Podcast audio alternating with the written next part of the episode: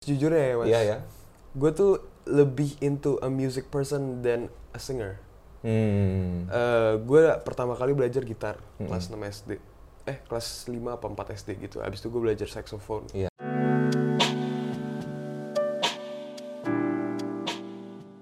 Halo semuanya, kita kembali lagi di The Felix Martua Series. Sekarang kita berada di Oskai Studio dan di sini aku sudah bersama dengan artis pop R&B yang sedang emerging saat ini.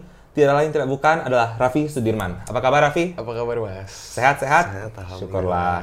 Raffi baru saja merilis single terbarunya yang bertajuk All That I Need. Congratulations. Thank you. Thank you Menurut mas. gua single ini sangat keren. Mungkin pertanyaan pertama yang mau gua ajukan adalah bisa ceritakan sedikit mengenai ide di balik lagu All That I Need ini. Lagu All That I Need nih sebenarnya simpelnya tuh lagu bucin mas. Lagu bucin. Lagu bucin. Oke oke. Lagu jatuh cinta. Emang gue gue tuh suka banget nulis lagu cinta. Mhm. Dari emang dari awal gue solo karir. Iya.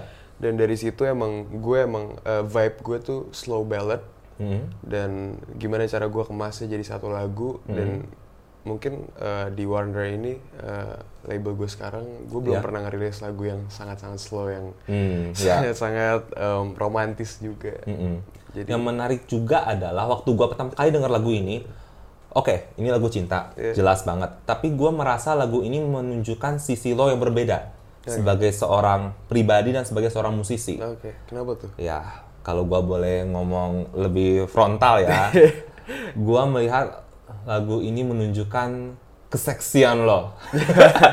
Nggak apa ya, kita stay respectful di sini, Bener. kita profesional di sini. Tapi gua rasa ini adalah kali pertama lo benar-benar menunjukkan keseksian lo, Yeah. your sex appeal yang masih di koridor yang aman. Yeah. But at the same time, I have to say, very seductive. Lo bucin tapi seductive. Nah, pertanyaan gua. Awkward banget ya. Oke. Anyway, moving on. Pertanyaan gua adalah, Oke. apakah itu cuma interpretasi gua atau memang ini adalah suatu kesengajaan? Sebenarnya eh, kalau dibilang sengajaan itu kayaknya kita set. Hmm. Tapi emang dari eh, mungkin dari image yang gue bawa di lagunya Iya. dan vibe yang cocok untuk lagunya Mm-mm. itu jalan sendiri tuh mas. Hmm. Dengan em, lagu 6 per 8 cek, cek, Iya. kita Iya, iya.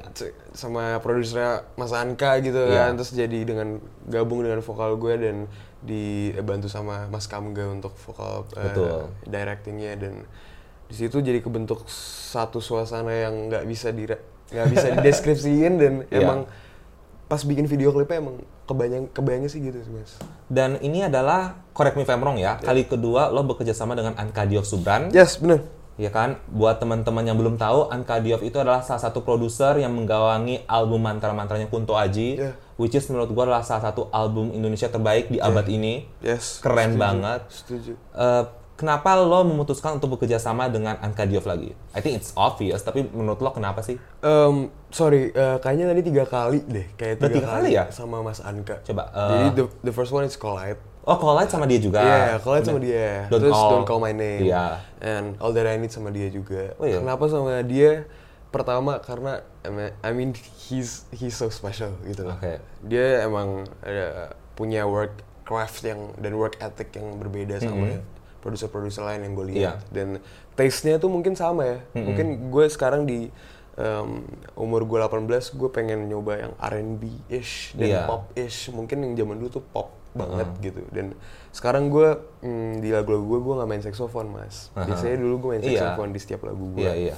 Mungkin gue pengen nonjolin vokal gue dan em, gue ngelihat Mas Anka tuh bisa majuin vokal gue dengan musik-musiknya gitu, aransemen musiknya. Nggak pernah ada kayak komentar dari Anka Diov, lo yakin nih, lo yakin lo cukup mature untuk mengemulate this kind of sound. Tapi all in all menurut gua lo deliver banget. Iya iya iya. Kalau dari dianya sih, alhamdulillah dia percaya ya, mas. Dia percaya dan gue sama A&R gue Mas Bari Mahaswara, Mhm.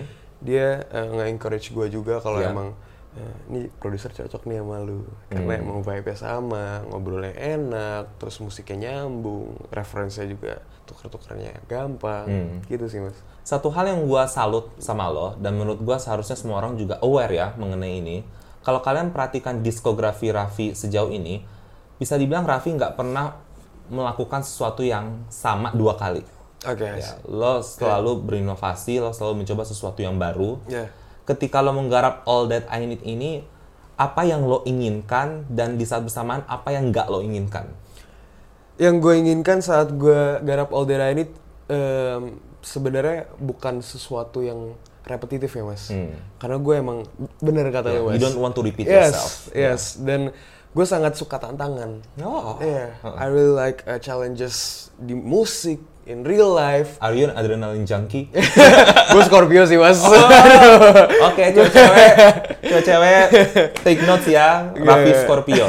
You know what that means. ya intinya sih gue pengen coba sesuatu yang baru sih mas. Hmm. Dengan dengan em, tetap ngeluarin love song tapi Iya. dikemas dengan aransemen yang berbeda dan Hmm. cara nyanyi yang berbeda dengan music video yang berbeda. Gitu Hmm. sih, Mas. Dari segi vokal juga gue notice lo bener-bener di push di sini. Yeah. Yeah. Bukan dalam artian lo disuruh nyanyi berkoar-koar ya, Yeah. tapi di sini ya seperti yang gue bilang, lo sedaktif banget. Ya kan? Jadi lo bilang lo bucin bener nih. Ya kayaknya lo nggak kelihatan menderita dari lagu ini, ya kan? Kira-kira apa ada notes tertentu yang dikasih oleh Kamga terkait vokal? lo? Dia tuh em, salah satu pioneer mungkin ya Hmm. di em, vocals di Indonesia dan Iya, iya. gue ngeliat dia tuh bisa nge-push banget, Hmm. nge-push artis banget. Dan Iya, saat itu gue pertama kali ketemu Mas Kamga, Hmm. gue masuk studio, gue tukar-tukaran reference, terus Iya, iya. kayak pas gue masuk booth dia di depan sama Mas Bari Hmm. kayak di studio, terus Vi, lu ambil nada ini ya, Vi, lu ambil nada ini dan dia nggak approach gue tuh per- persis kayak gue kalau lagi rekaman lagu sendiri mas. Hmm. Gue rekaman lagu sendiri dan Mas Kamga nggak approach gue di directing vocalsnya. Mm-mm. Itu menurut gue kayak gue klop banget gitu. Hmm. Dia bisa memaksimalkan su- suara gue banget mas. Nah, Dengan tujuan kalau gue boleh tahu nih, Iya. waktu lo masukin demo ini ke label, Iya. ya, demo suportif nggak atau sempat ada keringet dingin? Em, sejujurnya kalau emang eh, major label Iya ya. dia eh, minta demo banyak dulu mas Oke. s- sama gue dan gue That's kayak fair, iya, iya. gue gue ngirim 30 to 50 songs Mm-mm. and then they pick like three or five songs yeah and tapi that's the hustle gitu That's the hustle, gue suka yeah. banget gue suka banget ditantang kayak gitu dan eh, saat ketemu nih eh, flow dan vibe yang ternyata mau dibuat Iya. dengan gue gitu gue jadi lebih gampang untuk nulis lagu sih mas Hmm. jadi lebih terarah gitu lebih tahu gitu mana, mau ke mana gitu lagu-lagu selanjutnya Bicara soal nulis lagu, kan tahun 2020 kemarin lo merilis EP judulnya Scenery. Yeah. Menurut gua EP itu sangat underrated, you guys should you. check it out, keren Thank you, banget. Mas. thank you Eh, kalau misalnya lo bisa evaluasi diri lo, kira-kira seperti apa tumbuh kembang lo sebagai songwriter sekarang dibandingkan dengan waktu lo ngegarap scenery? Eh, scenery was um, gue honest banget sih mas di situ Iya. dan bener-bener gue kelas 3 2, 2 sampai 3 SMA tuh bener-bener yang kayak gue ngerasain semuanya nih gue ngerasain putus gue ngerasain suka sama kakak kelas terus jadi ade-adean gue Ah. ngerasain semuanya tuh Iya, jadi iya. fase remaja lagi peaknya menurut gue di Oh, situ iya. tuh terus lagi pokoknya lagi nggak safe relationship lah ya, lo bongkar aib banget ya. Oke. pokoknya ya gue pengen merasakan semuanya tuh di situ Ya. di fase itu dan gue ngerasa oh eh, kenapa gue nggak curhat lewat lagu gitu Mm-mm. gue bikin satu EP dan gue di rumah ada di kamar gue tuh ada studio gitu mas Iya, dan gue rekam sendiri gue songwriting sendiri terus gue publish sendiri gue promote sendiri lewat Mm. Instagram itu belum join major label dan um, it's it's such a great experience Hmm. Kemarin kan lo juga baru eh, intimate showcase. yes eh, yang mana untuk pertama kalinya lo membawakan lagu-lagu terbaru lo secara live. yes Apa yang lo tangkap dari pengalaman tersebut? Yang gue tangkep eh, karena pertama kali offline showcase intimate itu tuh saat itu mas. Mm-mm. Sebelum-sebelumnya gue sangat sering untuk eh, ngisi acara tapi online. Ya. Sangat sering dan kayak gue nggak ngerasain tuh di mana orang bisa nyanyiin lagu gue. Karena waktu itu saat pandemic era gue ngerasa em, EP sendiri gue udah lumayan didengerin orang-orang dan baru sekarang itu gue ngerasa kalau nah, orang-orang bisa nikmatin lagu gue dan paling suka gue rasa kalau misalnya orang lain juga nyanyiin lagu-lagu gue gitu sih mas. Dan gue perhatiin kayak tahun 2002 ini bakal spesial ya buat lo. Dimulai dari Collide dan Collide Yeah. ini All That I Need. Yeah. Apa ini akan mengarah ke sesuatu? Iya, ini akan gue bakal ngeris EP baru mas. Serius? EP baru dengan um, Warner Music Indonesia. Dengan Warner. Kira-kira apa yang bisa lo tease mengenai EP ini? EP ini uh, jauh lebih berbeda dengan EP, EP sebelumnya sih mas. Hmm. Karena mungkin EP sebelumnya gue lebih pop dan gue lebih uh, memperkenalkan siapa sih Raffi Sudirman dan Hmm. sya- gimana sih gue dan dengan lagu-lagu gue yang gue tulis Iya, dan iya. gue produce sendiri gitu. Kalau sekarang banyak campur tangan orang lain mas. Hmm. Dan gue rasa itu penting gitu.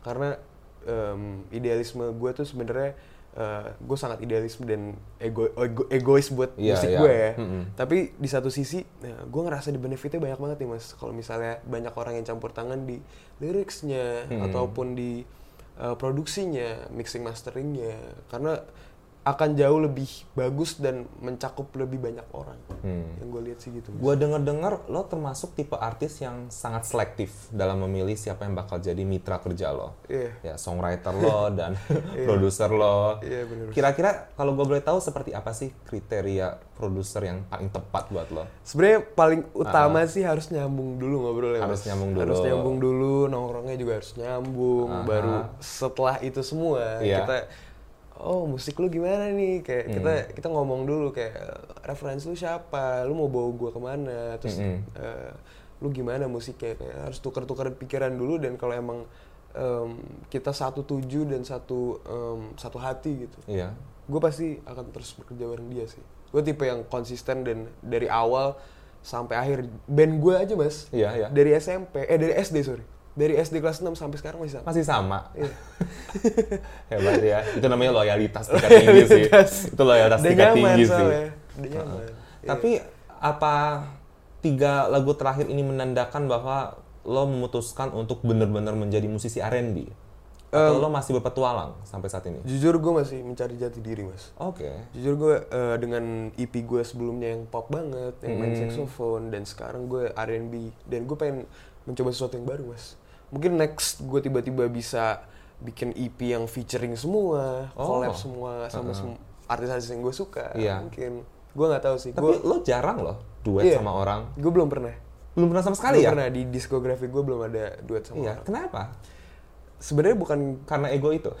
itu satu Akuin aja lah ya, gue iya, iya. juga pengen maksudnya membentuk eh, image Raffi Sudirman itu sendiri Iya. dulu ya mas Hmm. Eh, sampai itu mungkin established gue bakal duet sama orang yang tepat Hmm.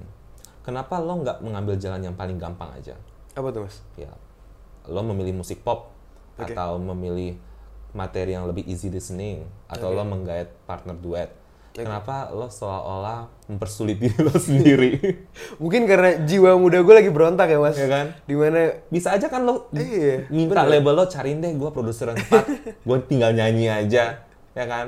Sah-sah aja sih, no judgment there, sah-sah aja. Iya. Tapi lo tetap bersikuku untuk involve dalam proses Iya. kreatif lo. sangat, sangat harus ini. lo yang milih produser lo, harus lo yang milih siapa co-writer Iya. lo, bener ya kan? Kenapa? karena gue sebenarnya sejujurnya ya mas Iya ya. gue tuh lebih into a music person than a singer Hmm. gue pertama kali belajar gitar kelas 6 SD eh kelas 5 apa 4 SD gitu abis itu gue belajar saxophone Iya, kelas 6 SD habis itu gue belajar piano SMP and then bass. Iya, dan gue belajar producing gitu. Jadi gue involved banget sama musik yang gue create. Iya, iya. dan gue sangat ngulik banget apa yang gue mau gitu. Hmm. dan dari situ idealisme gue kebentuk banget mas. Susah tuh mas. Jadi kayak em, untuk sekarang mungkin gue akan ngeluarin idealisme gue dulu. Mm-mm. sekencang mungkin untuk ngebentuk brand gue Iya, soalnya kalau gua dengar materi baru, hal pertama yang selalu gua cek adalah song creditsnya. song credits Iya, dan saat gua lihat ini Anka Diov yang ini, oh menarik nih orang, oke menarik nih nggak biasa nih. Kira-kira siapa eh, musisi yang menjadi referensi lo sekarang?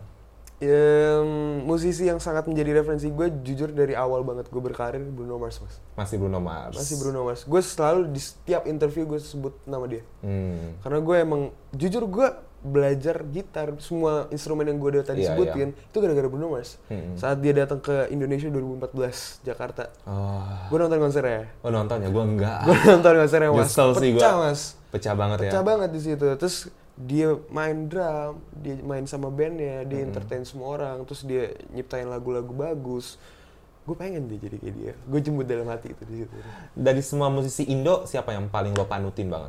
Who's your role model? Krisya sih mas almarhum Oh, Krisya ya. Krisya sama eh, almarhum Glenn Fredly juga mas Iya. itu sih mas Iya. Wah, itu gila mas maksud Mereka juga adalah dua musisi yang paling gua pengen interview banget, tapi nggak mungkin kejadian. wah itu Tapi- idola gue mas Kenapa? Kenapa Krisya?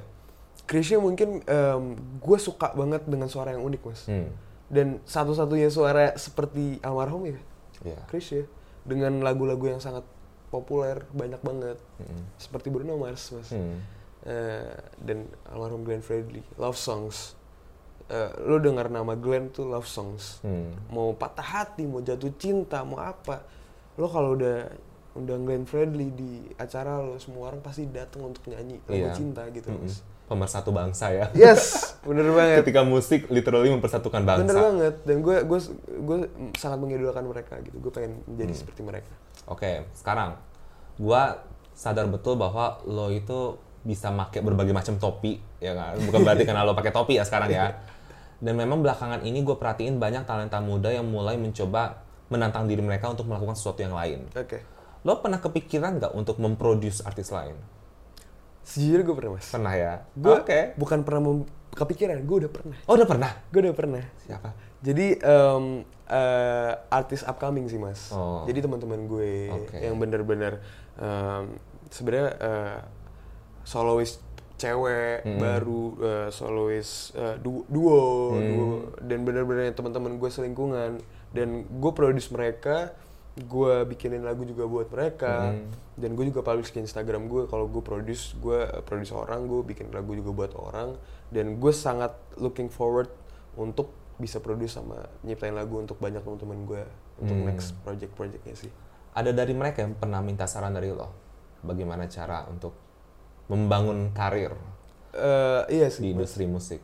Eh, untuk membangun karir sih sebenarnya kalau dari gue sendiri sih mas Hmm. eh, kalau yang gue jawab untuk mereka sih jujur aja sih mas Jujur, jujur aja. kepada diri sendiri dulu mas jujur kepada bener itu mas Heeh. kalau misalnya lu nggak jujur lu ah gue gue sebenarnya sukanya musik jazz nih tapi Hmm. gue pengen ngejual nih gue pengen ini Iya. nih gue bikin pop indo deh terus tiba-tiba lu nggak masuk gitu Hmm. maksa lu harus jujur sama diri lu sendiri kalau lu suka jazz lu gimana cara ngekemas idealisme lu sama market lu Hmm. tengah jalan lu cari garis tengahnya lu cari benang merahnya itu pasti akan akan bisa gitu mas Jadi menurut Lebih gua. All That I Need ini lagu terbaru lo ini benar-benar manifestasi dari tumbuh kembang lo yes sebagai seorang musisi. yes Dan gue juga sadar lo itu bukan musisi kemarin sore, lo udah hidup dan bernafas di industri musik selama what 6 tahun, 8 tahun. Sejak lo masih Eh, menjadi cilik kan? iya gue dari 2015 sih mas 2015. sekarang 2023 berarti ya 8 tahun lah Ah, udah hampir 10 tahun Iya, lah ya. hampir 10 tahun Ya kan? Lo nggak kapok-kapok juga gitu. menurut gue musik pelarian gue mas Serius? iya justru musik itu tuh di mana gue pernah dengan Iya. segala IPA eh, biologi pas SMA mungkin ya Aha. terus sekarang mungkin ekonomi akuntansi dan lain-lain Em, gue ngerasa gue lari ke musik mas Hmm. apa pun itu mau mau festival musik mau Iya. bisnis musik semua yang berhubungan dengan musik berkaitan dengan musik gue bakal lari ke situ dan gue nggak bakal bosan mas Lo pernah kepikiran nggak kira-kira lima tahun ke depan apa yang pengen lo capai? Waduh, berat nih mas. Lima tahun ke depan ya? Iya, gua kayak pertanyaan HR banget ya. Iya. Where do you see yourself in five years? Ayo. Berarti gue sekarang 18 tahun nih mas ya? Berarti 23 tahun. Usia tiga. Oke, mungkin lulus kuliah. Gue lulus kuliah. gue pengen banget eh, udah bisa kerja di musik sih mas. Hmm. Emang Lebih dari sekedar menjadi musisi ya. iya sebagai hobi yang menghasilkan dan Hmm. jujur gue pengen eh, kuliah lagi mas. Serius nih. Wes. Gue pengen kuliah lagi. Baiklah Raffi, Eh, gua harap cita-cita itu terwujud. Amin. Tapi kalau bisa sementara ini lo lanjut kerjain EP barunya ya. Siap, siap. ya. Dan kalau ternyata lo bakal manggung di panggung yang lebih gede lagi, Amin. kasih tahu juga Siap. Ya, eh, kalian bisa dengar lagu terbaru Raffi Sudirman, All That I Need, di streaming platform favorit kalian. Raffi, terima kasih banyak. Terima kasih mas Felix. All the best. Thank you, all the best. Iya. You too.